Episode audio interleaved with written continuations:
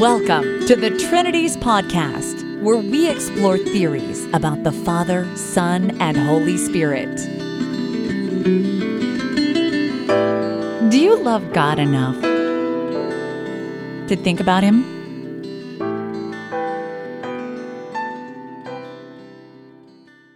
Episode 373 Book Session Identity Crisis, Part 2. In this episode of the Trinities podcast, you're going to hear the mutual interrogations from the session you heard the opening statements from last time. Now, I had spent probably too much time preparing for this in the days leading up to this session. I had prepared way more questions than I knew I was going to be able to use. In fact, I had 10 of them for Dr. Craig. I had tentatively picked out a couple of them, but based on what Craig said in his opening, I chose another one. So, as we went into this mutual interrogation session, the things that had stuck with me most were these statements from Dr. Craig's opening. First, his ultra minimalistic definition of what he thinks he can find in the Bible. The burden of my contribution to this volume is to show that the Bible teaches an elementary version of the doctrine of the Trinity, according to which, one, there is exactly one God and two, there are exactly three persons who are properly called God. A very oddly threadbare statement, as I later point out. It's not clear why this would rule out modalism. It's not really clear why it would rule out subordinationism, even when he specifies that properly means literally. Now, like many a lesser apologist, Dr. Craig had kind of almost shifted the topic from the Trinity to the deity of Christ. Many a popular apologist does this because, with regard to the Trinity, there's not a lot to work with in the Bible. It's difficult to argue from the Bible. Whereas the deity of Christ, they imagine, is just a slam dunk. Look, Jesus is called God. Right, right. I mean, what's not to love? Obviously, full deity of Christ, right? Just ignoring the whole early and modern era history of subordinationist interpretations about the Son and the Spirit, for all those same passages, of course. Dr. Craig thinks that he's shown. He is called God in the same sense that the Father is called God. Of course, I don't think he's shown that at all. And I didn't interact more with his mighty exegesis of those eight passages in the book because I just thought he hadn't come anywhere close to showing that. I thought a lot of what he said was just special pleading, like, oh, come on, what else could it mean but this? This being divinity not in the highest sense, which implies being a god, but some kind of second level divinity, as would be needed by a divine person, which is not a god. That's what his theory needs. I don't even think that's a sense of the word theos in the New Testament. Now, as to actually clarifying what on earth the doctrine of the Trinity really is supposed to amount to on a metaphysical level, again, he gave a shockingly minimalistic stab at it, saying this. So far as the biblical doctrine of the Trinity is concerned, the model component more or less takes care of itself. It seems to me that a disarmingly simple model of the biblical doctrine may be stated as follows God is an immaterial, tripersonal being. That's it. well, in the book, I point out that metaphysically speaking, this is really opaque.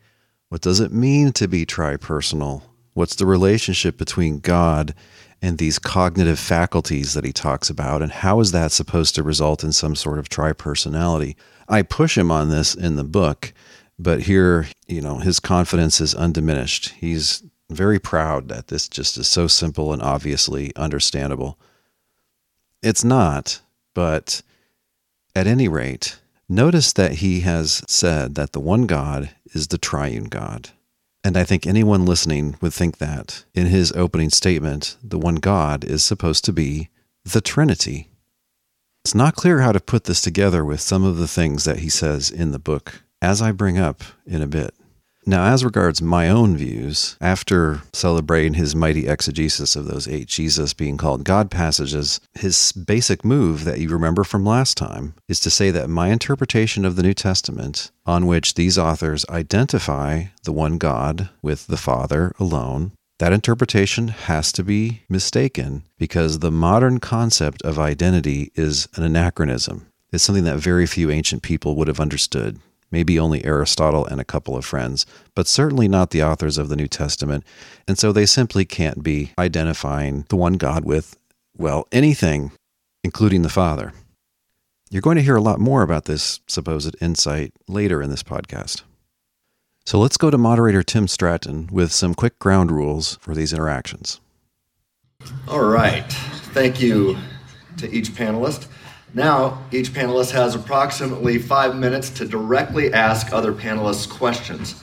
So, to prevent filibustering, answers to direct questions should be succinct as possible, generally less than a minute, and if not, then I'll interrupt. Um, but an organic back and forth exchange is encouraged. So, on behalf of Dr. Hasker, uh, Dr. McIntosh, you have the floor. So, a question to put to Dr. Branson. So, let's set aside the question of what different kinds of things can be called uh, hypostases in the Father's writings. The question is Are the Father, Son, and Spirit all the same kind of thing, or does the Father differ from the Son and Spirit in some ontologically significant way? It depends on what you mean by kind of thing. I mean, by kind of thing, you mean what people would call a nature or essence in antiquity, then no if you're just using it sort of in a loose sense to mean something like, is there an important difference between them or something, then I'd say, yeah, there's an important difference, just that the, uh, the Father is unbegotten, uh, the Son and the Spirit uh, are begotten and proceed. But a person isn't just a nature or essence, right? No. What is a person? I mean, you can, you can define person however you want. If we're talking about hypostasis, uh, as the, the fathers use that, it, it's roughly a uh, a concrete subject. And is the Son a person in that sense? Yeah, it's a hypostasis. And the Spirit also? Mm-hmm. So we have three concrete uh, persons in that sense? Mm-hmm. Okay. So, at least on the face of it, Dr. Branson, like Dr. Hasker, posits three divine selves. Although for Branson, one of those just is the one true God. And he's following the ancient Nicene view that aseity is not implied by divinity. So the fact that God exists independently and is the source of all else, that doesn't imply that he's the only divine one, because I guess that's his personal property and uh, not something connected to his being divine. Interestingly, something Craig and I would both deny. But now Dr. Hasker, through book editor, Dr. Chad McIntosh, has a couple of very pointed questions for me. Uh, how do you explain the fact that there are no credible New Testament scholars who agree with your view that the New Testament uniformly presents a view of Jesus as ontologically human and nothing more? Well, you do have PhDs who think that's true of the Synoptic Gospels and probably of Acts too. Why not? I guess people think pre-existence is obvious and uh, the kind of arguments uh, from Christians like me are just not part of the discussion.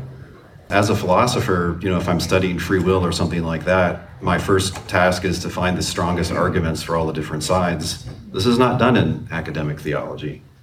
And so it, it's just off the table. It's not considered. They're overlooking the minority report from the early Reformation and also from, you know, the times of Origen, Novatian, and Tertullian, who all repeatedly complain about, quote, mere man Christians in the mainstream churches. Thank you. A second question for Dr. Tuggy is uh, in John 16, 13, Jesus promised that the Holy Spirit would guide the disciples into all truth. But on your approach, it would seem that the Spirit's efforts have resulted in massive failure on precisely a point that is of overriding importance to Unitarians, namely monotheism and the unity of God. What are you to make of that? Well, this kind of argument from divine providence, I think, takes a lot of guts to urge if you're a Protestant and an open theist. Like Hasker is, if you didn't know that. Because Protestants think that the mainstream sometimes God allows it to go wrong on very important things for a very long time. I don't think God's Spirit failed because what happened is the mainstream small c Catholic tradition actually preserves in its creeds, especially the older ones, all the stuff I think is essential to the gospel. So I think what's essential to the gospel is basically what's preached in Acts. And this is preached in even Roman Catholic churches. So God's not going to get rid of this because it's preserving the truth, even while it's layering in all this other stuff. I thought those were pretty good answers given the severe time constraints. The whole time I was aware that I had to answer very concisely, and so I was trying hard to do that. Next, Dr. Craig has a question for Dr. Branson. You say, and I'm quoting, suppose Tuggy says, sorry, my theory of the Trinity isn't really what Gregory of Nyssa believed. And you respond, who cares? It's not unbiblical. Nor and I say a Protestant might respond. A sola scriptura Protestant. Excuse me? A sola scriptura Protestant might respond. All right. Yeah. yeah, so suppose Tuggy says that, and you say, who cares? It's not unbiblical nor incoherent. So it's not this tradition that you are beholden to, and it's not properly Trinitarian. But by your lights and Tuggy's, that doesn't matter. Now, in saying this, it seems to me you're preoccupied with a different question than the one that Chad McIntosh set for us and that the rest of us are concerned with. We're not concerned with a semantic claim uh, about what counts as a doctrine of the Trinity. We want to know what we as Christians are required to believe about God and whether it's coherent. And the only positive argument you give for your doctrine of the Trinity is this theophanies problem. But you admit that's only a necessary and not a sufficient condition of Nyssa's doctrine. So it seems to me that you've failed, at least in the probative task that Chad set for us in this volume. How would you respond to that? Well, uh, so the question was about the doctrine of the Trinity as the book was laid out, so not uh, what Christians are required to believe and, and so forth. Uh, so that's why I picked Gregory of Nyssa, because I think it would be crazy to say that his views aren't a version of the doctrine of the Trinity. Uh, if you want to talk about uh, whether it's biblical or not, I mean, I, I, just would say if you think that his views uh, don't cohere with the Bible, then you should just say you reject the doctrine of the Trinity, or at least anyway, one, one version of it, uh, because you think it doesn't uh, cohere with the Bible, which is what Dale says. As far as the theophany problem not being uh, enough to kind of get you all the way to Trinitarianism, I mean, I would say the same thing about much of what you wrote. The Arians would agree with all of the, the linguistic evidence you, you gave, just they, they would say uh, they think there's kind of a different divine nature. Uh, there's multiple divine nature. The semi Arians would agree uh, too. They'd say, yeah, Jesus is divine in exactly the same way as the Father. They just, they're just kind of two different instances. Uh, they're, they're divided. So but also, I would say, I mean, you know, you use the phrase "a dagger in the heart" of Unitarianism, and I would say uh, the theophany problem is a, a, dagger in the heart, potentially, of uh, of the Socinian sort of view of Unitarianism, because it automatically entails uh, the preexistence of Christ, and it certainly seems odd to think that uh, the the person that Moses spoke to at the burning bush was a creature. Yeah, yeah, I, I certainly would agree with that. Odd. Why should that be odd if God chooses to interact through created angels? There's nothing seemingly improbable about that. There's nothing seemingly impossible about it. In fact, the New Testament authors seem to suggest in a couple places that the law was revealed through angels, which are by definition, I think at least in the New Testament period, creatures, not just like appearances of God or something. And as I point out in the book, New Testament authors don't seem interested in identifying some one being who is always the intermediary, the angel of the Lord, through whom God appears to people in the Old Testament. Maybe it's one angel, or maybe it's not always the same one. So not only do they not say that that's Jesus, like Justin Martyr does, but they don't even say that it has to be one person, this one whom Dr. Branson is calling the theophany figure which, you know, presupposes that it's one every time. You say Tuggy could classify Gregory of Nyssa's doctrine of the Trinity as non Trinitarianism. Mm-hmm. That seems to me correct, and that's my fear. Not in the semantic sense, which simply defines the doctrine of the Trinity to be Gregory of Nyssa's doctrine of the Trinity, but in the sense that the Son and the Spirit are not truly God. Doesn't that cause some disquiet here? So, not truly God because of the Well, the doctrine because of they're not arche and archos. yeah. They're not the unbegotten so nobody. source of all things. Yeah, I mean, I find that a really odd uh, objection. I mean, no one seems to have really denied that until like the late 1600s, right? So, I mean, you'd have to take a position like uh, no one believed in the biblical doctrine of the Trinity, or no one believes in what you call the doctrine of the Trinity until late in the Protestant, you know, after the Protestant Reformation in the 1600s or something. I just, I think that's an odd thing to say. So it's well known that Craig denies that the Father eternally generates the Son and eternally spirates the Spirit because this would imply the ontological inferiority of the Son and Spirit. Neither would exist a se, which is arguably required by divinity or by being the greatest possible being. And Branson is kind of pushing back with a historical point that, hey, come on, this was just part and parcel of the doctrine of the Trinity. A doctrine of the Trinity without processions, that is, eternal generation and eternal procession, is basically a modern phenomenon. I think he's right about that if we're talking about, you know, the kind of fully developed creedal doctrine like you see being enforced after 380. Although I think Craig is right about the Bible not teaching this and about it actually implying the ontological inferiority of the Son and the Spirit.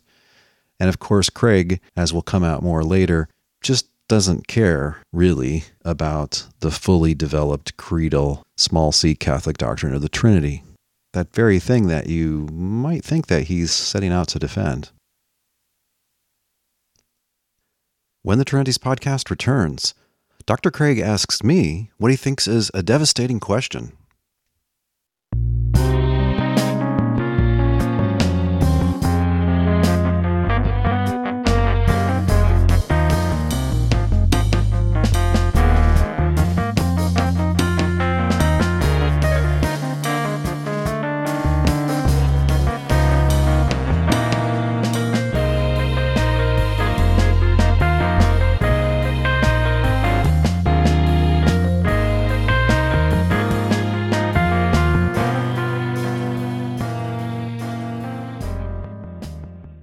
Craig, you can have one more quick question. Just one. quick answer. Yeah. All right, to Dale Tuggy then, in your closing statement, you say an army of apologists and conservative systematic theologians assure us that some Trinity doctrine or other is clearly implied by all that Scripture says.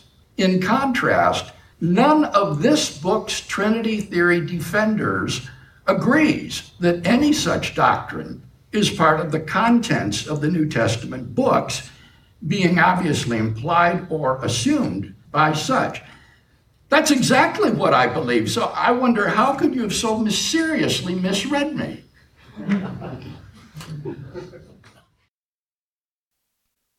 Okay, so Dr. Craig is coming in pretty hot there, pretty aggressive, basically accusing me of like stupidly missing the point.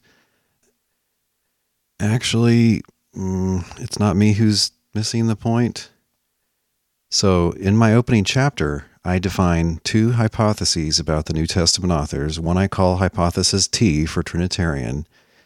It's that they assume the numerical identity of the one God with the Trinity, the full deity of the Son, and the full deity of the Holy Spirit. That, I claim, is what most Trinitarian apologists and systematic theologians are claiming is implicitly taught in the New Testament. I'm pitting that against hypothesis U for Unitarian, which is that the New Testament authors assume the numerical identity of the one God with the Father, and that neither the Son nor the Holy Spirit is fully divine, that is, divine in the way the Father is divine. Now, what all three authors do is they decline to defend T. They decline to defend that the authors of the New Testament think the one God just is the Trinity and that the Son and Spirit are fully divine, including Craig. They say, aha, you're putting you up against a straw man that no informed Trinitarian would stand for. Well, tons of informed Trinitarians do defend what I call T about the New Testament authors and more.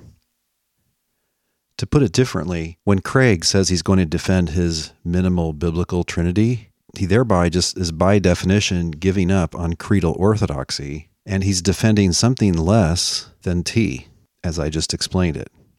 Specifically, he's left out the triune God part, even though you just heard him seemingly imply the existence of a triune God at the start of this episode. More on that later. Okay, so here I am answering back, and I do it gently and with some hesitation.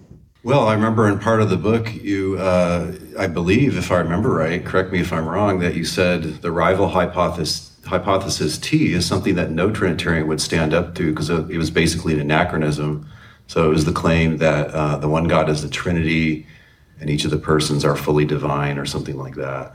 Right? I think it was that was the reason. Hasker, by the way, clearly agrees with me it's not part of the contents of the New Testament, but he thinks it's kind of the best explanation of what's there. Right. I think Beau agrees with me as well. Who thinks there is a biblical doctrine of the Trinity, and if I may follow up. Uh, oh, oh, well, sorry. Yeah, your your minimal view isn't going to count. It doesn't have enough claims. It doesn't it doesn't mention a triune God? Even so. though it meets the desiderata for a doctrine of the Trinity that you lay out in the Stanford Encyclopedia of Philosophy article on the no, Trinity that you no, wrote. No, because I say it's popularly expressed that way. Commonly like, expressed. Yeah, yeah, yeah, like not well. So, here and in the book, he kind of cherry picks the first sentence out of my Stanford Encyclopedia article on the Trinity. That article starts like this I say, a Trinity doctrine is commonly expressed as the statement that the one God exists as or in three equally divine persons. He seems to think that his minimal biblical view fits with that, but it actually doesn't, because what I just said implies the existence of a tripersonal God. And it also and, and my statement also mentions the Father, Son, and Spirit, and his statement doesn't. I continue. Every term in this statement, God exists as or in equally divine person, has been variously understood. The guiding principle has been the creedal declaration that the Father, Son, and Holy Spirit of the New Testament are consubstantial, i.e., the same in substance or essence, Greek homoousios. Because this shared substance or essence is a divine one, this is understood to imply that all three named individuals are divine and equally so, yet the three, in some sense, are the one God of the Bible. So, no, his so called biblical Trinity shouldn't count as a doctrine of the Trinity for anyone, whether Unitarian or Trinitarian. And nothing about my first sentence there helps cover up the nakedness of this obviously too thin definition of his. Okay, so yeah. the doctrine of Trinity. Your minimal view, I don't think I don't count as a creedal doctrine. Expressed. I mean, look, people that want to defend a doctrine of the Trinity just mean, Dr. Craig, a creedal doctrine. You punt on that as soon as the book starts. I'm not defending a creedal doctrine. Right. You have those the ultra minimalistic two sentences. Yes. It doesn't even you don't even name the Father, Son, and Spirit. You don't even mention a tripersonal God. Like that's mighty thin soup. Well, what I I can see how you think that might be in the New Testament, but most people wouldn't count. Most Trinitarians wouldn't count that as a doctrine of the Trinity. Well, I guess that remains to be seen. I think that they probably would. Well, I'll be interested to see what most readers of the book think, as well as reviewers of the book. I think that this minimalistic idiosyncratic definition just obviously shouldn't count as Trinitarian. Again, his exact words are 1. There is exactly one God, and 2. There are exactly three distinct persons who are properly called God. Right, the first is just monotheism, and the second is a point about the word God and how it applies to three distinct persons. That falls way short of counting as a doctrine of the Trinity. Trinitarians back me up on this one. But in any case, with regard to Doctrine T, why do you say that all of your book's interlocutors disavow T rather than say all agree that I have misformulated T? which is what we all said that you set up a straw man. what? Misformulate? It's my hypothesis. It says exactly what I wanted it to say. And what it says is, in fact, defended by Catholic and Protestant apologists and systematic theologians. What my three interlocutors said is so I'm comparing two explanations uh, as regards those 20 facts, which I think are facts. Dr. Craig gets off the bus with some of them. Uh, but I think Hasker agrees with almost all of them, and I think Dr. Branson agrees with all, all or almost all. I'm comparing the thesis that they're Unitarians, they think the one God is the Father and no one else is as divine as that, versus that they're Trinitarians, they think the one God is the Trinity, the three divine persons. Okay, I was a little sloppy there speaking off the cuff both times. T just says that the one God is the Trinity and that the Son and Spirit are fully divine. I actually don't mention the Father. I guess I could have, but I in fact didn't in the book. So what I said here in summarizing T isn't quite right. Nor, of course, is his T star, again, just his minimal, quote, biblical Trinity theory, a reformulation of my thesis T. What all of them have said is your hypothesis U isn't the best explanation of those facts. That's what they've all said, but I don't think they've actually given a better explanation of the facts that I point out. Dr. Craig, you suggest that a better explanation is what you have like T star. Yes. This is your minimal theory, and that just doesn't explain most of the facts that I'm pointing at. Branson offers his monarchical Trinitarianism. Hasker just points at a couple of books, which I don't think do it. They're about early theology, but I don't think they do any such thing as explaining those facts that I'm concerned with. All right, I'm sure this conversation is going to continue, but Dr. Branson, uh, the floor is yours. Okay. Uh, well, I guess um, I guess we'll start with Dale. Um, are there two saviors? Yes. Okay. Um, would you would you also? I mean, so how do you reconcile that with Isaiah saying there's only one savior? Well, I take it the background assumption is, you know, he's contrasting himself with all the gods of the nations. And out of all of those, yeah, he's the only one that's going to save Israel. Wait, that would be the Father? Or? The Father slash Yahweh. I mean, look, I think in one sense, Jesus is a savior. Savior, he died for our sins. In another different sense, the Father is a savior. He sent the Son. So they're both going to be able to be called savior. It's just a word that has different meanings, like Lord. Okay. As I remarked in the last episode, it seems to me that sometimes Dr. Branson doesn't distinguish between verbal and metaphysical questions. And so when he looks at God saying, I'm the only Savior, I think he understands that to mean that only I am, quote, Savior, only I can properly be called Savior, which of course isn't the same thing. You can be a unique Savior and not be the only one who can truly and properly be referred to as Savior. Just like you can be the one true God, and yet others are referred to as, quote, God.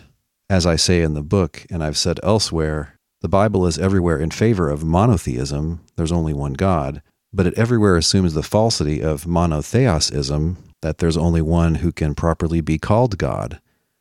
No, there are a number of proper uses of the term God, and given those, it applies to more than God. What about uh, deity as you define the term deity? Would you say the Father and the Son are two different deities that we worship? Are you using deity in the highly technical sense of that one article? In, in the highly technical sense of your article, uh, counting God. If a deity just means, as I discuss in this one article called On Counting Gods, if it just means basically a supernaturally powerful self, then Jesus is going to count as a deity now that he's raised and exalted. But God is automatically, being a God is going to automatically count as a deity too. Okay. Monotheism concerns the concept of a God, not this lesser concept Sure. of a deity. But we worship God and then another deity. Yes, that's right. Although keep in mind that this other deity is, in fact, the man Jesus, risen, exalted, made immortal, presumably given some upgrades in power and knowledge and goodness. Why? Because it looks like his current job would require more than typical human powers. And yet, it is a New Testament doctrine that he is, even being made immortal, still a man. Here's a question that I always have. So uh, this is kind of a softball. Let's say, let me give you a 100% chance that you are right about your interpretation of the New Testament. So if I saw two, let's say, Muslim apologists arguing the Quran says this, no, it says this other thing. Well, I've got more evidence that says this, more evidence says that. I would probably come away from that thinking, gee, it looks like the Quran contradicts itself, right? If those could, if they could both be true at the same time, great. But if not, then uh, it's probably a contradiction. So let's give you a 100% chance that the Bible is Unitarian. Why should I not think, I mean, if I read all of Craig's evidence and, and some of the things that I talked about in my response to you, why is there not more than a 50% chance that at least somewhere in the New Testament it ascribes deity or divinity to Christ? So it's just contradictory. Okay. I'll be honest here. I totally did not understand the question. The comment about probability got me thinking down a wrong track, and then I wasn't doing a good job listening to the rest of the question. So I fumble around and say some things, and eventually Dr. Branson takes pity on me and lets me go. But um, after all that happens, I'll try to give a better answer to what I now understand that he was asking. Uh, because people think that, isn't there a chance that it says that? That kind of No, no, no. I mean, uh, if if just let's say just one. I mean, Craig gives like eight different you know places where Jesus is called God. If just one of those was intended to ascribe divinity to Christ, then Right. you would just have to say, well, I guess the New Testament's just contradictory. Not that it's consistently Unitarian. I'm sorry, I'm not quite following the question. So I why mean- isn't there at least uh, a fifty percent chance that, uh, or at least a pretty decent chance that somewhere the Bible ascribes divinity to Christ in a way that's inconsistent with Unitarianism? just because that's a popular view? No, because of the evidence, the arguments that were. I mean, look, if I'm talking to my Muslim friend, Christian disagreement is somewhat embarrassing, uh, especially about central things. Uh, although he's going to well know that there are schools of thought in Islam that, in his view, go way off the rails, and people just continue to hold to them, not because they make the best sense, but because it's traditional, and it kind of sort of makes sense. You can see how you'd look at it that way. Okay, I'm not sure, but Okay, Dr. Branson's being polite there. He's just letting me get off so we can move on. Um, so if I'm just coming as an outsider to all of these issues and I see the experts disagreeing, yes, I might think that in fact, maybe just the texts are inconsistent. Uh, how else could it be that this one expert, Dr. Tuggy, thinks that the Jesus of the New Testament is not supposed to be fully divine? And here we have Dr. Craig, who seems to think that it's just blazingly obvious. I mean, that would be one explanation, that they're both right, but about different parts. You might also think that when experts disagree, then an ordinary person is just doomed to skepticism about the matter, because how are they even entitled to have an opinion when the experts disagree? But now, Dr. Branson was asking about the actual evidence and not just broad considerations like I just mentioned. And this is what I think I missed in trying to listen to his question and failing. What an ordinary person can do in this debate is they can look not just at Dr. Craig's eight passages where allegedly theos is applied to Jesus, but they can look at the broad whole New Testament picture and they can see a whole lot of things that actually make it pretty clear that full deity is not on the table for him. God is necessarily and essentially immortal. Jesus dies. God is essentially all knowing. Jesus doesn't know the day or the hour. God is so perfect that he can't be tempted even in principle. Jesus gets tempted to do wrong. God is necessarily top level in authority. Jesus takes orders from God. So I don't think the ordinary person is doomed to skepticism just because the experts disagree nor do I think they're really forced into the conclusion that probably these texts are inconsistent. Look, these texts come from a fairly tight place and time. They're all written within 50 to 100 years. They're all written in a fairly tight circle of people in a fairly small portion of the world, probably. And of course, Jesus is the central subject of all these writings in the New Testament. No, you wouldn't expect them to be contradicting themselves about a central point, about this central subject of their concern. So that's what I hope is a better answer. When the Trinities podcast returns, Dr. Craig describes his quote, revelation about identity in antiquity.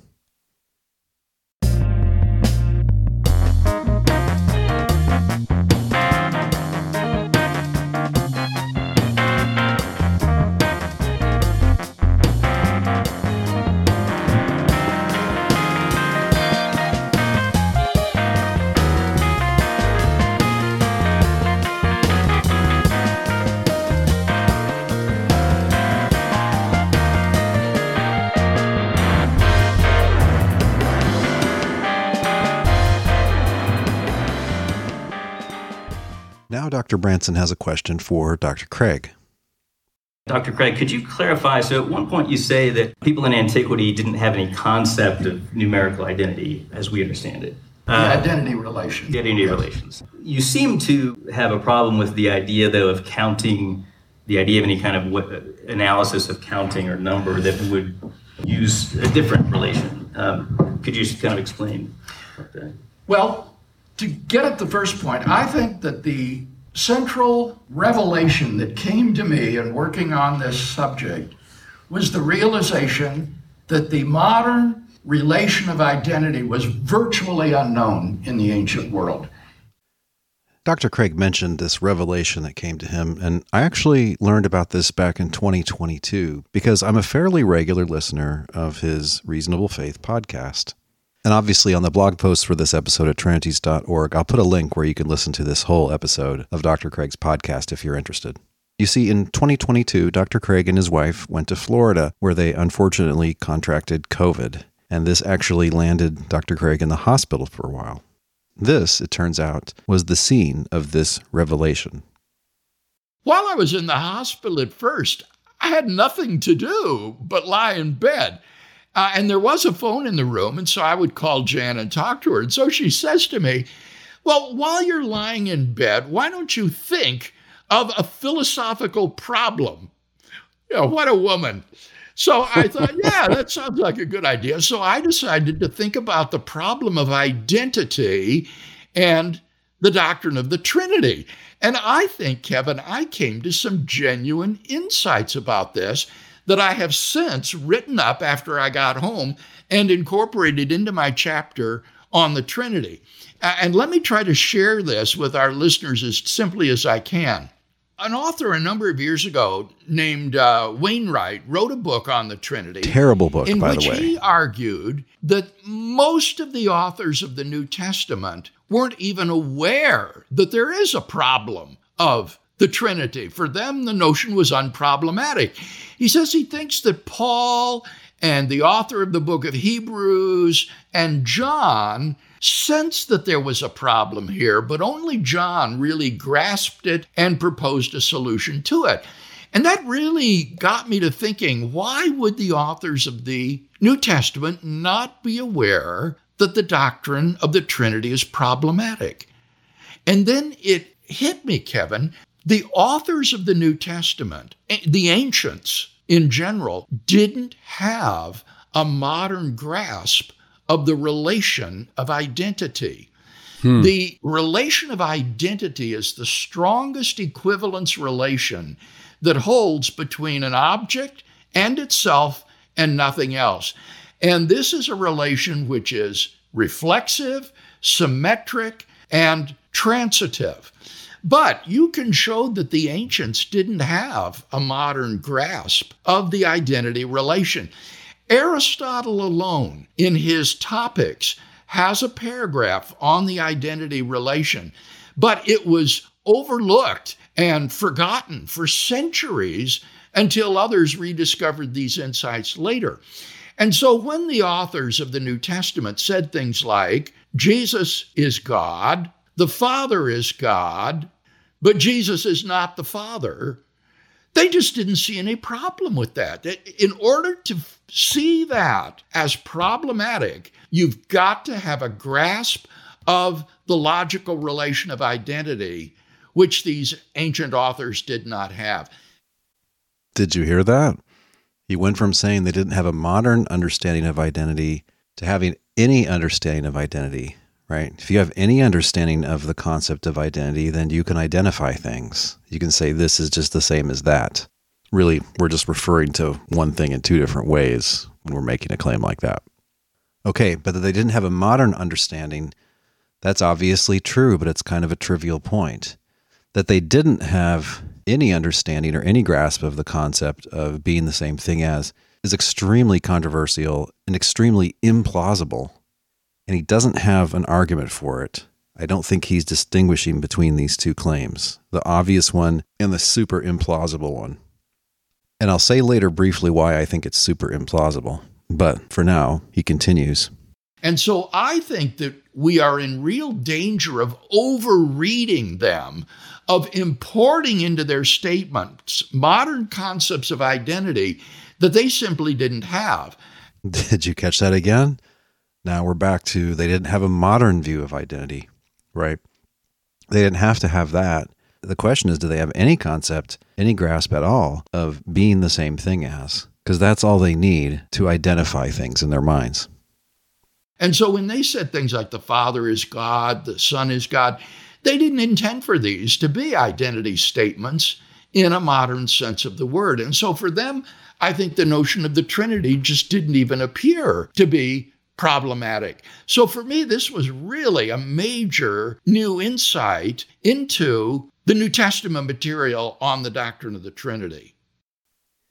Keep in mind, this whole time, like Wainwright, Dr. Craig seems to be assuming that they had some awareness of a triune God. Well, there's no evidence for that, and there's really strong evidence against that, which is something I point out in the book, indeed, kind of what I start with. They don't have any word or phrase that was at that time understood to refer to a triune God. Look, if they believed in such a thing, that's the first thing they would do is come up with some linguistic way to refer to it.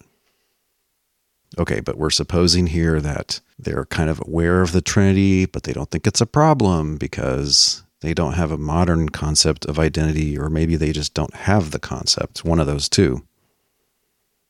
And Bill, hearing you say that, one of the things that occurs to me is how we, as ambassadors of Christ, have tried so hard to reach to our Jehovah's Witness friends, our Mormon yeah. friends, our Muslim friends, because all of them those three I mentioned there have issues with the Trinity, and yes. we find ourselves trying to go to proof texts, trying to go to the scriptures and go to the scriptural data, which is quite appropriate. But how would this play in, do you think, when you have a dialogue with a mm-hmm. thoughtful member of like the LDS or Jehovah's Witness or Muslim? Note the question's assumption that this is just a view that cultists take or people in other religions. Guys, this is and has always been a dispute among mainstream Bible oriented Christians, whatever outsiders and more marginal groups may think. It would come into play when they read statements like the Father is God as an identity statement. And they would say, therefore, it cannot be true that the Son is God because identity is a transitive relation. If X is identical to Y, and y is identical to z, then x is identical to z. So if you say the Father is God and the Son is God, that implies that the Son is identical to the Father mm-hmm. if you read those as identity statements. And I'm convinced that these ancient authors didn't intend these to be identity statements in the modern yeah. sense because they didn't even have a modern grasp of the theory of identity. And this really undercuts a large portion of the argument offered by various Unitarians against the Trinity by saying it's an incoherent doctrine. Notice his assumption in that end part that, quote, critics of the Trinity, people such as me, are primarily concerned to urge that it's incoherent, that it's inconsistent with itself. Now, that is a concern whether or not it applies depends on quite what your Trinity theory is. I would say it applies only to some, but not to other Trinity theories. But of course, you shouldn't go around assuming that that's the main concern. The concerns of Christians like me are primarily biblical.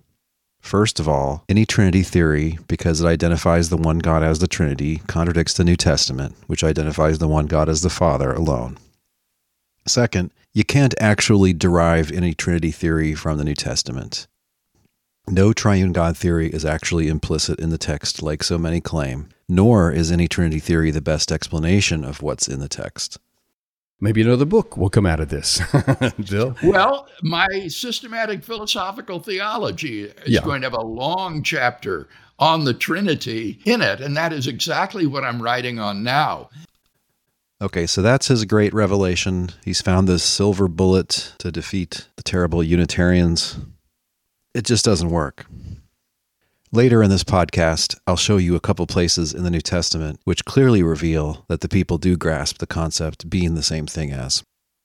If you look at a book like William and Martha Kneale's History of Logic, there's only one place in Aristotle where he has a couple of sentences, is all, where he mentions it.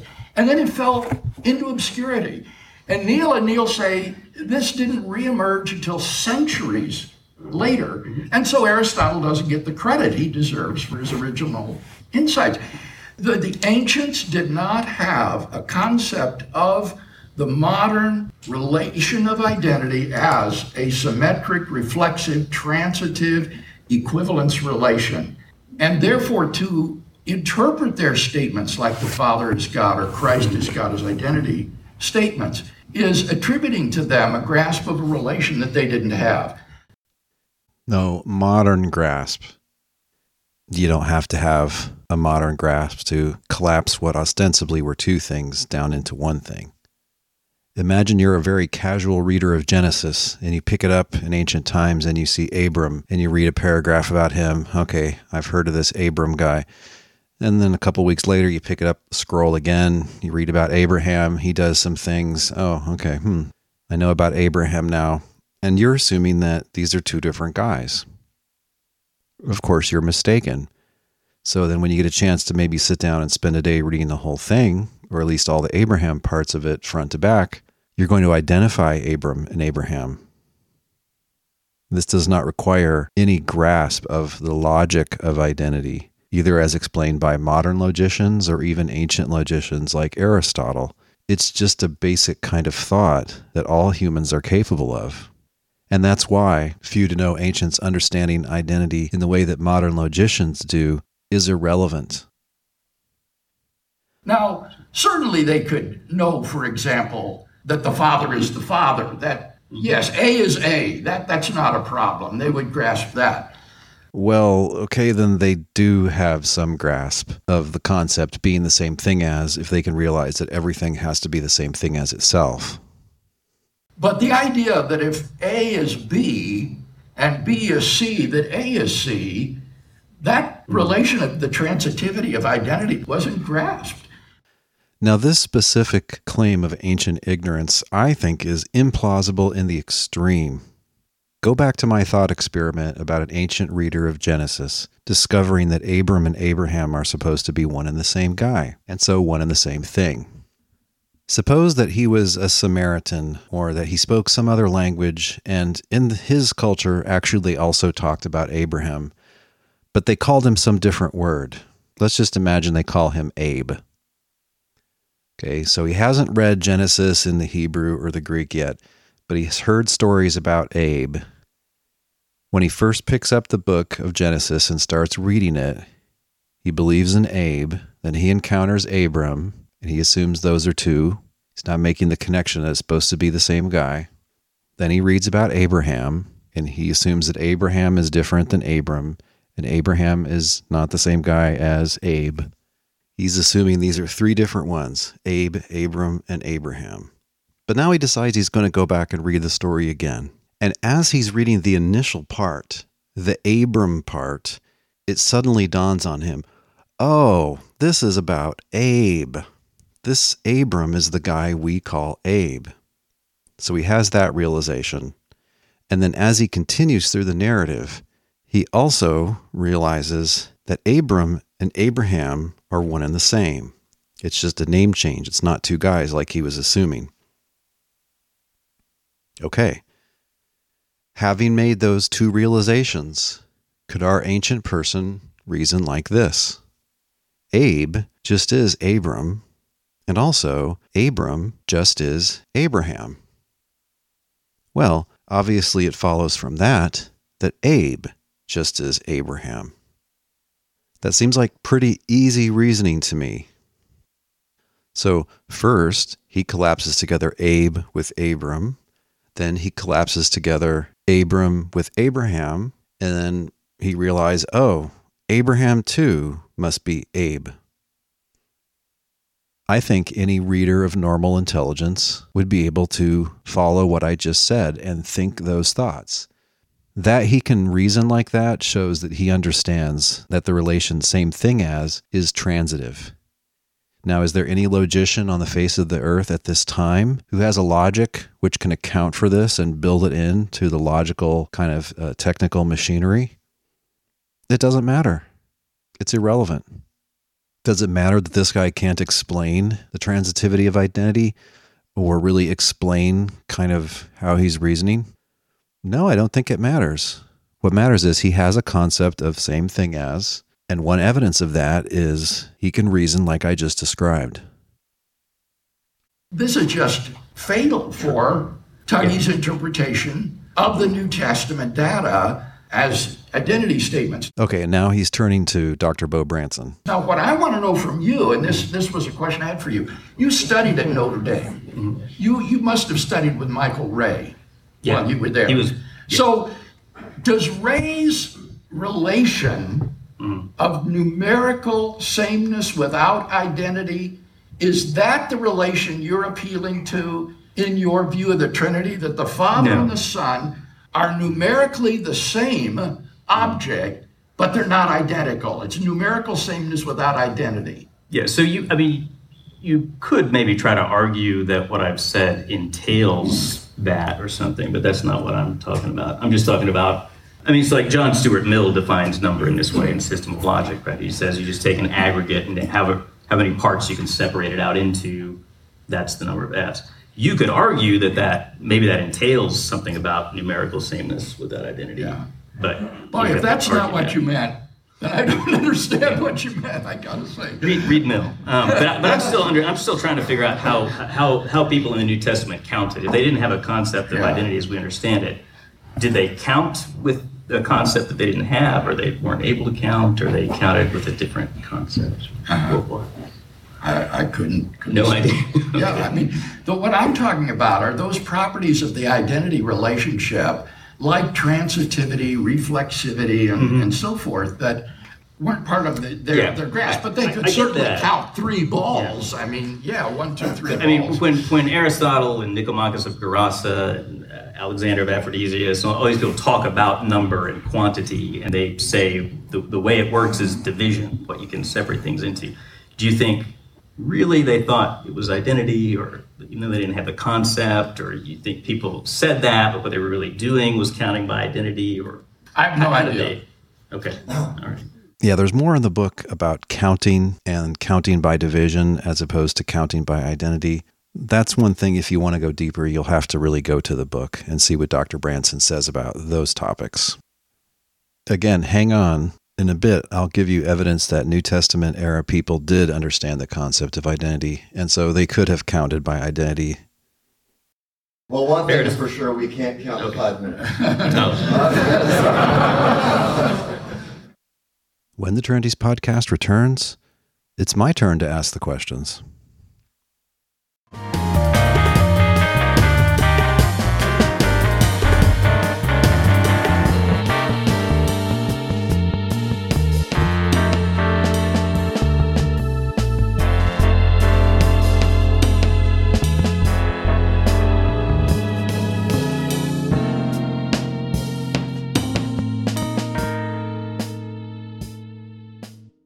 Dr. Tuggy. Okay, hopefully I can get in two questions for Dr. Craig and one for Dr. Branson. Dr. Craig, in this book you write, quote, "The Trinity seems to be a plurality, not an individual, which is made up of the three divine persons. We should not accept the claim that the Trinity is identical with God, for God is clearly an individual, not a group. The Trinity is simply the group of the divine persons, which is not itself an individual." End quote. Okay, so who then is the individual who just is the one God, given that, as you just said, it can't be the Trinity, or you might say a triad? Well, I would just say it is God. It is the tripersonal God. The It's an God, immaterial you- substance in that the- is tripersonal. The quote I just said, you said that God is an individual, but the Trinity isn't an individual. Yes, uh, right. I, and so I'm not identifying um, that substance with the Trinity. It's, it's, I'm, I'm, I'm thinking that the Trinity here is the concept of a group. Uh, like, say, the Kentucky Derby, the Belmont Stakes, and the Preakness. And you might talk about uh, how it's difficult to win the trifecta and that it's uh, hasn't been done since Secretariat or something like that. But there isn't anything, any substance called the trifecta. That's just the group of those three races. So similarly, we could talk about the group of these three divine persons as the Trinity, but the substance that actually exists is this immaterial soul that has three centers of self consciousness, intentionality, and will. So the one God is the soul or the divine nature, but not strictly speaking the Trinity. Right. However, not there in is the a Trinity. sense of identity. Now, maybe this exchange right there is the key to understanding Dr. Craig's current Trinity theory. As the book was being written and we were going back and forth, I was kind of tearing my hair out trying to understand what on earth Dr. Craig thinks about the Trinity. It was clear that his position had shifted somewhat from his previous position, as expressed in his co authored book, Philosophical Foundations for a Christian Worldview, first published in 2003. There, he clearly does identify the Trinity with the one true God, as I point out. And, you know, going back to the time of Augustine, there is a use of the term the Trinity on which it refers to the one God. And I think that's normal for a Trinitarian. Now, you heard in that clip a while ago that he's just reread some work by Michael Rea, and he kind of alluded to that in his question to Branson. Rea suggests that, hey, maybe Trinity, that word, is a plural referring term and not a singular referring term. And that seems to be Craig's view. So there's this person, that person, and the other person, and they're just a group. They're like the three musketeers. You can slap a label on this group, but it's still fundamentally a group, not an individual. So any word or phrase that refers to it has to be understood as a plural referring expression, not a singular referring expression or term. So there's a tripersonal God, as he says in the book, this one soul that is God. But the tripersonal God isn't the Trinity. The Trinity is just a plural referring term for the three persons. The three persons, then, are not in any objective sense one thing. However, they're all in one thing. That's his thought. There's this soul that, because it has three cognitive faculties, it somehow, in some sense, gives rise to or supports or something this group of three, each one of them. So there is a Trinity, but it isn't God, or rather, they aren't God. They aren't anything at all in his new view, and so they can't be the thing which is God. Identity is a one to one relation. A group of three can't be identical to any one thing because it's not a one thing. Is this a Trinity theory? Yes, I think it is because it has a tripersonal God. What's unusual about it is that it's going back to the older use of the term Trinity. Someone like Origen, for him, the three persons were not a tripersonal God in any sense, but rather the triad was God and then God's Logos and God's Spirit. Again, for someone like Samuel Clarke, early modern Unitarian subordinationist, he writes a book called The Scripture Doctrine of the Trinity. He's using the Trinity as a plural referring expression for God, the Son of God, and the Spirit of God, basically for God and two lesser divine beings, which is basically Origen's view too. So Craig wants to go back to the older plural referring use of the term Trinity as opposed to the more common Trinitarian use of the term Trinity, where it is a term for the tripersonal God. So there is a Trinity. It isn't God. It isn't anything. It's fundamentally a group. Trinity is just a label to refer to those three different things. How is this Trinity related to the one God? Well, I think that's where his model of the Trinity becomes desperately unclear. It has something to do with that one soul having three sets of cognitive faculties, but you'll have to see what he says in the book and see if you think it makes any sense. But just briefly, notice how it clashes with the New Testament. Is the one God the Father? No. None of the Trinity is a God. No individual one is a God, nor are they a God collectively. They're just divine persons, which is something, as I'm about to point out, less than being a God. So, relative to the New Testament, the Father has been demoted from being the one God to not being a God. And relative to mainstream tradition, which insists that each person individually is God, well, that's all false too. So, it's against mainstream tradition in that way. Okay, I have another question for you. You write, Dr. Craig, that there's one kind of divinity had by the divine persons and another kind of divinity had by the one God. You've also argued for two decades that perfection requires being multi personal. Thus, it seems to me that in your view, the God kind of divinity is greater than the person kind of divinity because only the first implies absolute perfection. Why then do you argue in the book that the New Testament authors ascribe full or the highest or the one God type of divinity to Christ, when in fact, your theology needs it to be the second tier divine person kind of identity. Now, I take it that what you're referring to is my suggestion against Islam, or I guess this would be Unitarian views of God, that if God is morally perfect, then he must be an all loving being, and that therefore he cannot be an isolated monad or individual. But since the persons that he loves essentially can't be creatures, they must be internal to his own being. So God would be a tripersonal being. Yes, of course, that is the argument I was referring to. It's in that 2003 book and in a bunch of other statements on his website and things like that. And also, in a peer reviewed published paper, I have thoroughly refuted that sort of argument as offered by Dr. Craig and even by Swinburne and others. I'll put a link to this article on the blog post for this episode at trinities.org. It's free at the Journal of Analytic Theology. It's called Anti Unitarian Arguments from Divine Perfection. And each of those persons would reflect that same moral perfection it seems to me, because each one would be an all loving person that together make up this tripersonal being that is maximally great. I, I, don't think that's a problem. Dr. Craig doesn't see a problem here, but I do. He's argued that a quote unipersonal God will be imperfect. And that's a problem because the concept of God is the concept of a perfect being. So if this is right, then there would just be a contradiction built in to the concept of a God who's a single self. He argues in contrast that a tripersonal God can be perfect in love. I don't think the argument works, but never mind that.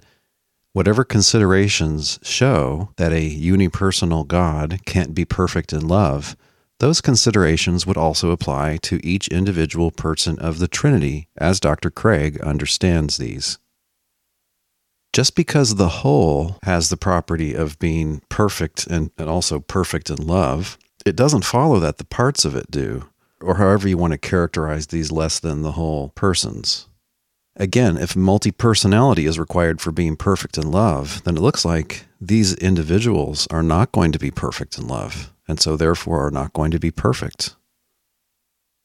But remember, my point here was primarily biblical He's known for a long time that he needs two different kinds of divinity. He needs divine to mean two different things. One thing as applied to God, where he thinks it implies perfection and tripersonality, and then a lower sense of divinity where it doesn't imply being a god and where it doesn't imply tripersonality, and therefore, by his arguments, we don't have implied perfection either, namely perfection in love. So I try to press the point here. Well, it seems to me you need an in between sense of deity for Christ because he can't have the highest kind of divinity, which implies being a God, because Christ himself is not tripersonal. Right. But it's not an instance of yeah. the divine nature. I agree with that. There isn't some abstract divine nature of which he is an instance, uh, so that you have three gods. But I like the way Hasker does this in his book in saying that they all share the same concrete divine nature. That is to say, that immaterial, concrete substance. And I think that's a really good contribution that Hasker has made to these Trinitarian debates. Well, as I point out in the book, Hasker too is committed to two kinds of divinity a God kind of divinity, which seems greater, and a second tier divinity, which is the divinity of being a divine person. And remember, the original question had to do with the New Testament. You can't go around saying that Jesus is called God in the highest sense, or in a sense of being God, being the one true God, or the same sense as the Father, because your Trinity theory has only God, the triune God, being God in the highest sense, and none of the persons is God in the highest sense. Okay, well, I could have used another half an hour there, and I wish I could have asked some of my other Craig questions, but at this point I had to move on to Dr. Branson and I decided to ask him something that has been bothering me for a while. Okay. In my last couple seconds, I want to ask a question for Dr. Branson. Dr. Branson, does orthodoxy about the Trinity, as you understand it, include or exclude people who hold to the numerical identity of the one God with the Trinity? I mean, I guess it would depend what that means. Uh, it, the way you define the word God in Uncounting Gods and elsewhere is, you know, the the one to talk about the one God would be to talk about the arche and archos. So I'd say, yeah, in that sense, you have to say that the Father's the one God. If that's how you define the God the in the highest sense the word, can't be the Trinity. It uh, be the if, if that's how we define the word God. Yeah. Yeah. Okay. yeah. Which is why I still think that his theology is Unitarian. If you're talking about the word God in the sense of the divine nature sense of the term God, then I think you can say the Trinity is the one God in the sense that, that Gregory does.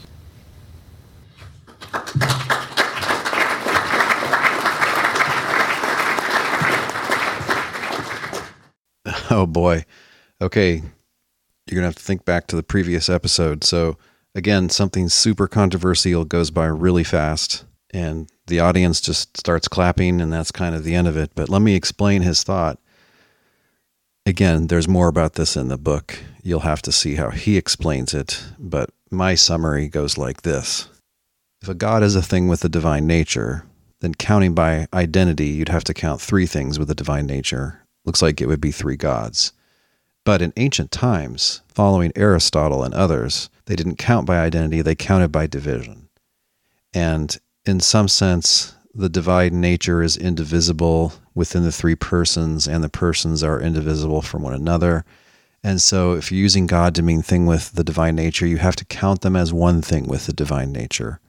So, all three of them would be one God, meaning one thing with the divine nature even though we can distinguish this one, this one, and this one as non identical, still you're supposed to count, as he says, by division. And counting that way, you get one. When the Trinities podcast returns, another interesting exchange with Dr. Craig outside of this session.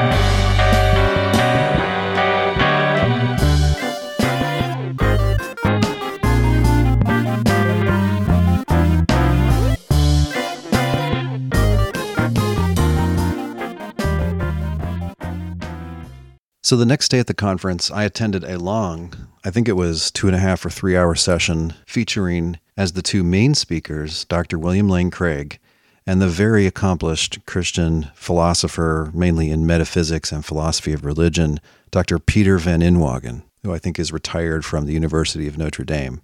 Two absolutely brilliant thinkers, very accomplished, and they had a book session about a book that they have co written together that isn't out yet, in which they argue about abstract objects, things like propositions, numbers, universal properties, as Plato and many other philosophers have theorized about.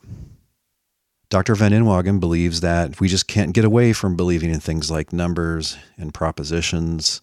We talk about them, and the truth of those sentences does, in fact, require that there are such things in reality.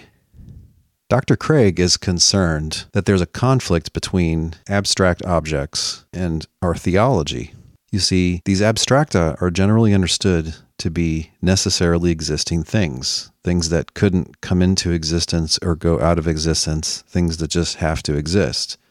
Now, if a Christian wants to say that God has freely created everything other than God, it looks like you need to not believe in abstracta because they're just by definition uncreatable.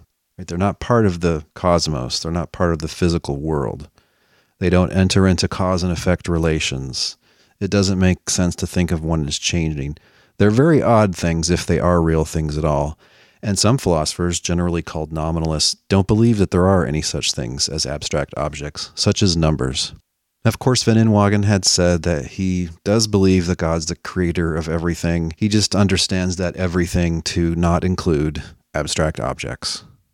Now, in this debate, I'm generally on the side of, I think, Dr. Craig. I think it's best to do without positing the real existence of these abstract objects. And I think it is a better fit with our theology. And by the way, I would be remiss to not mention here that the book editor, Dr. Chad McIntosh, has a really great review of Dr. Craig's two books on this topic called God Over All, Divine Aseity and the Challenge of Platonism, and then the bigger, higher priced, more academic God and Abstract Objects, The Coherence of Theism, Aseity. Dr. McIntosh has a really insightful review of those that I think reveals some serious problems for how Dr. Craig is thinking about aseity. I'll put a link to this double review on the blog post for this episode at trinities.org. So, anyway, I was in this book session. It was mostly about the metaphysics and about Van Inwagen's arguments that we have to believe in abstracta. And there were some excellent papers offering comments by three different Christian philosophers. Uh, it was a very good, intellectually stimulating session overall. And I had my recorder with me, not because I was planning to put it in this podcast, but just because I thought I might want to listen to the whole thing later. So I decided to ask Dr. Craig a biblical question because I kind of knew what he thought about this, but it hadn't really been mentioned in the discussion so far, and I thought that this might be helpful. And then, kind of as I'm asking him this question, I'm realizing, oh, this ties into what we were talking about yesterday. So this is what happened. Dr. Craig, at the beginning, Dr. Van Inwagen explained how he understood traditional Christian claims that God's the maker of the heavens and the earth, all that's seen and unseen. Could you say a little bit about what you think about the Bible rules that out? Yes, in my book, God Over All, I provide a fairly detailed exegesis of a number of passages, like the prologue to the Gospel of John and several Pauline passages that I think indicate that God is the sole ultimate reality, the creator of everything other than himself. And it doesn't matter whether or not the authors of Scripture had the conception of abstract objects. What they did have the conception of is that God was the universal cause of everything apart from himself that existed, and that apart from him there was nothing that was uncreated. That is stated very clearly, I think, in Scripture.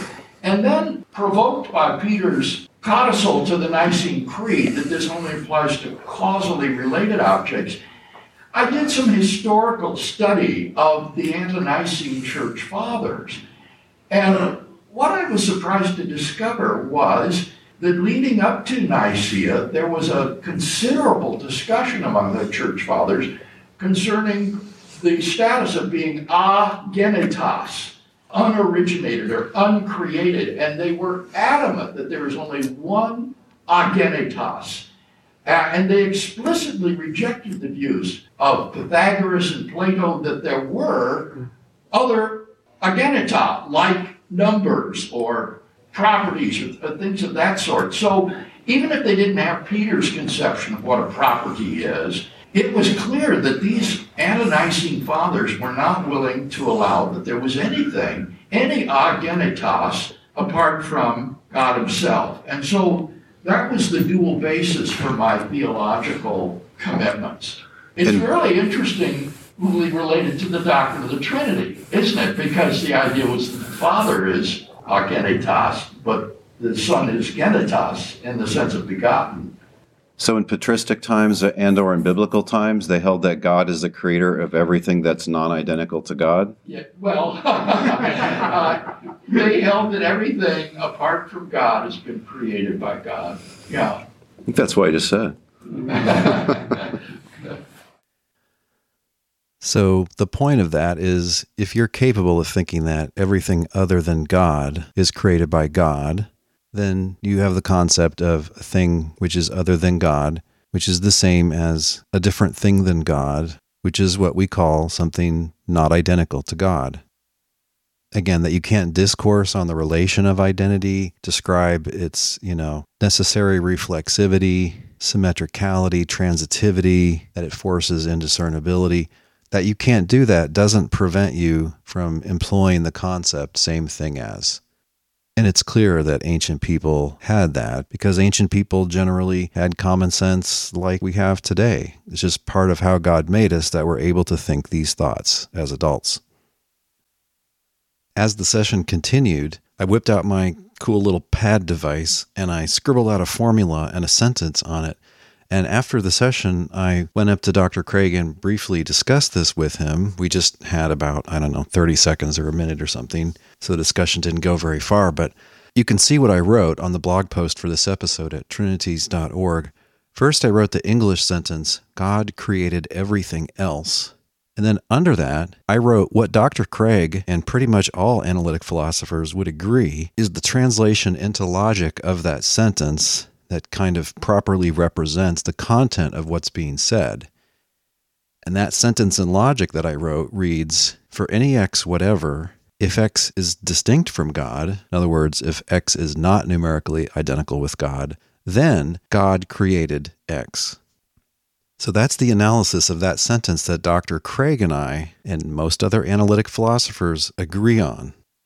And the concept of identity occurs in the translation. So, in our view, people who think that God created everything else do have and are employing the concept of same thing as or numerical identity. I think that's why both of us were kind of nervously laughing at the end of the exchange. When the Trinities podcast returns, can we show from the New Testament that ordinary people in that time had a concept of same thing as?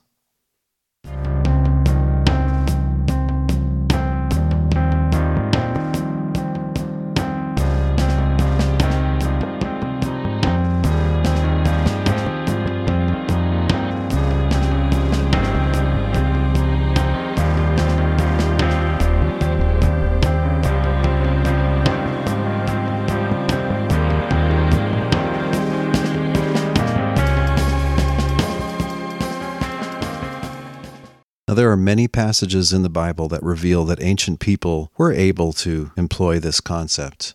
And maybe in a future article or book chapter, I'll go into more of these. But to finish out today's podcast, I just want to briefly expound on two of them. Sometimes you can just kind of see people reasoning in a way that reveals that they have a certain concept. And I think this passage is really a smoking gun. It's John 7 41 to 43. Others said, This is the Messiah. But some asked, Surely the Messiah does not come from Galilee, does he? Has not the Scripture said that the Messiah is descended from David and comes from Bethlehem, the village where David lived? So there was a division in the crowd because of him. What we can see here is an account of the crowd applying what philosophers now call the distinctness of discernibles. In other words, if you can see a difference between this and that, then this and that really are two things and not one and the same thing. What are those two things? Jesus, with whom they're familiar, and the Messiah, who is a present or future person that these folks believe in. And what these folks are asking themselves is Are Jesus and the Messiah one and the same, or are they two? And some of them, it reports, reason that Jesus cannot be the Messiah that those have to be two. On what basis? The Messiah has to come from Bethlehem, and this guy comes from Galilee, not Bethlehem. So the Messiah has a certain property. Jesus lacks that property. Therefore, Jesus and the Messiah are two. That's the reasoning. Is that exactly how they would put it? No, but it doesn't matter.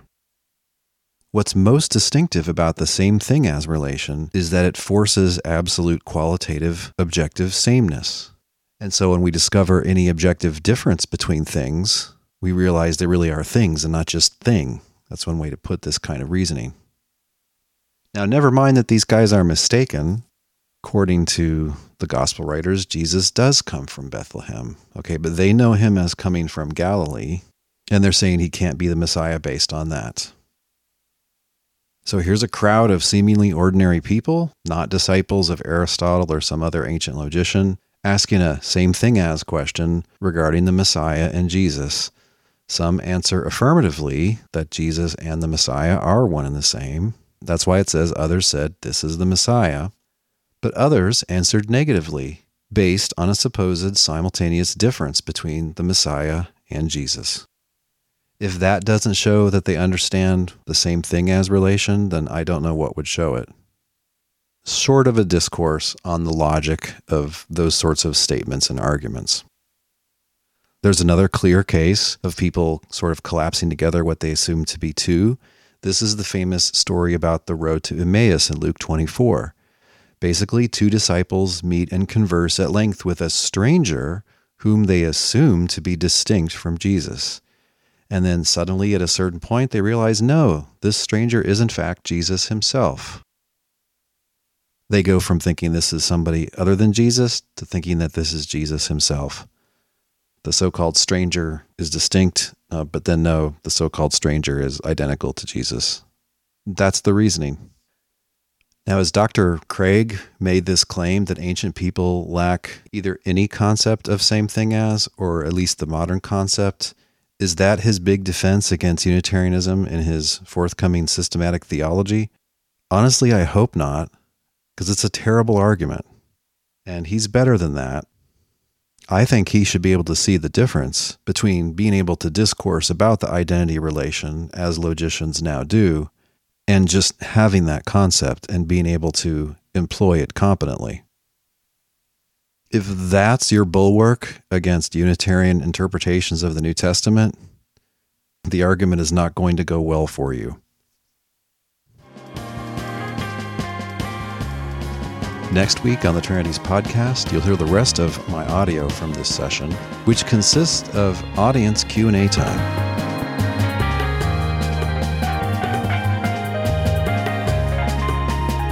This week's thinking music has been the track Cardboard Engineering by Jesse Spillane. As always, there's a link on the blog post for this episode at trinities.org where you can listen to or download that entire track.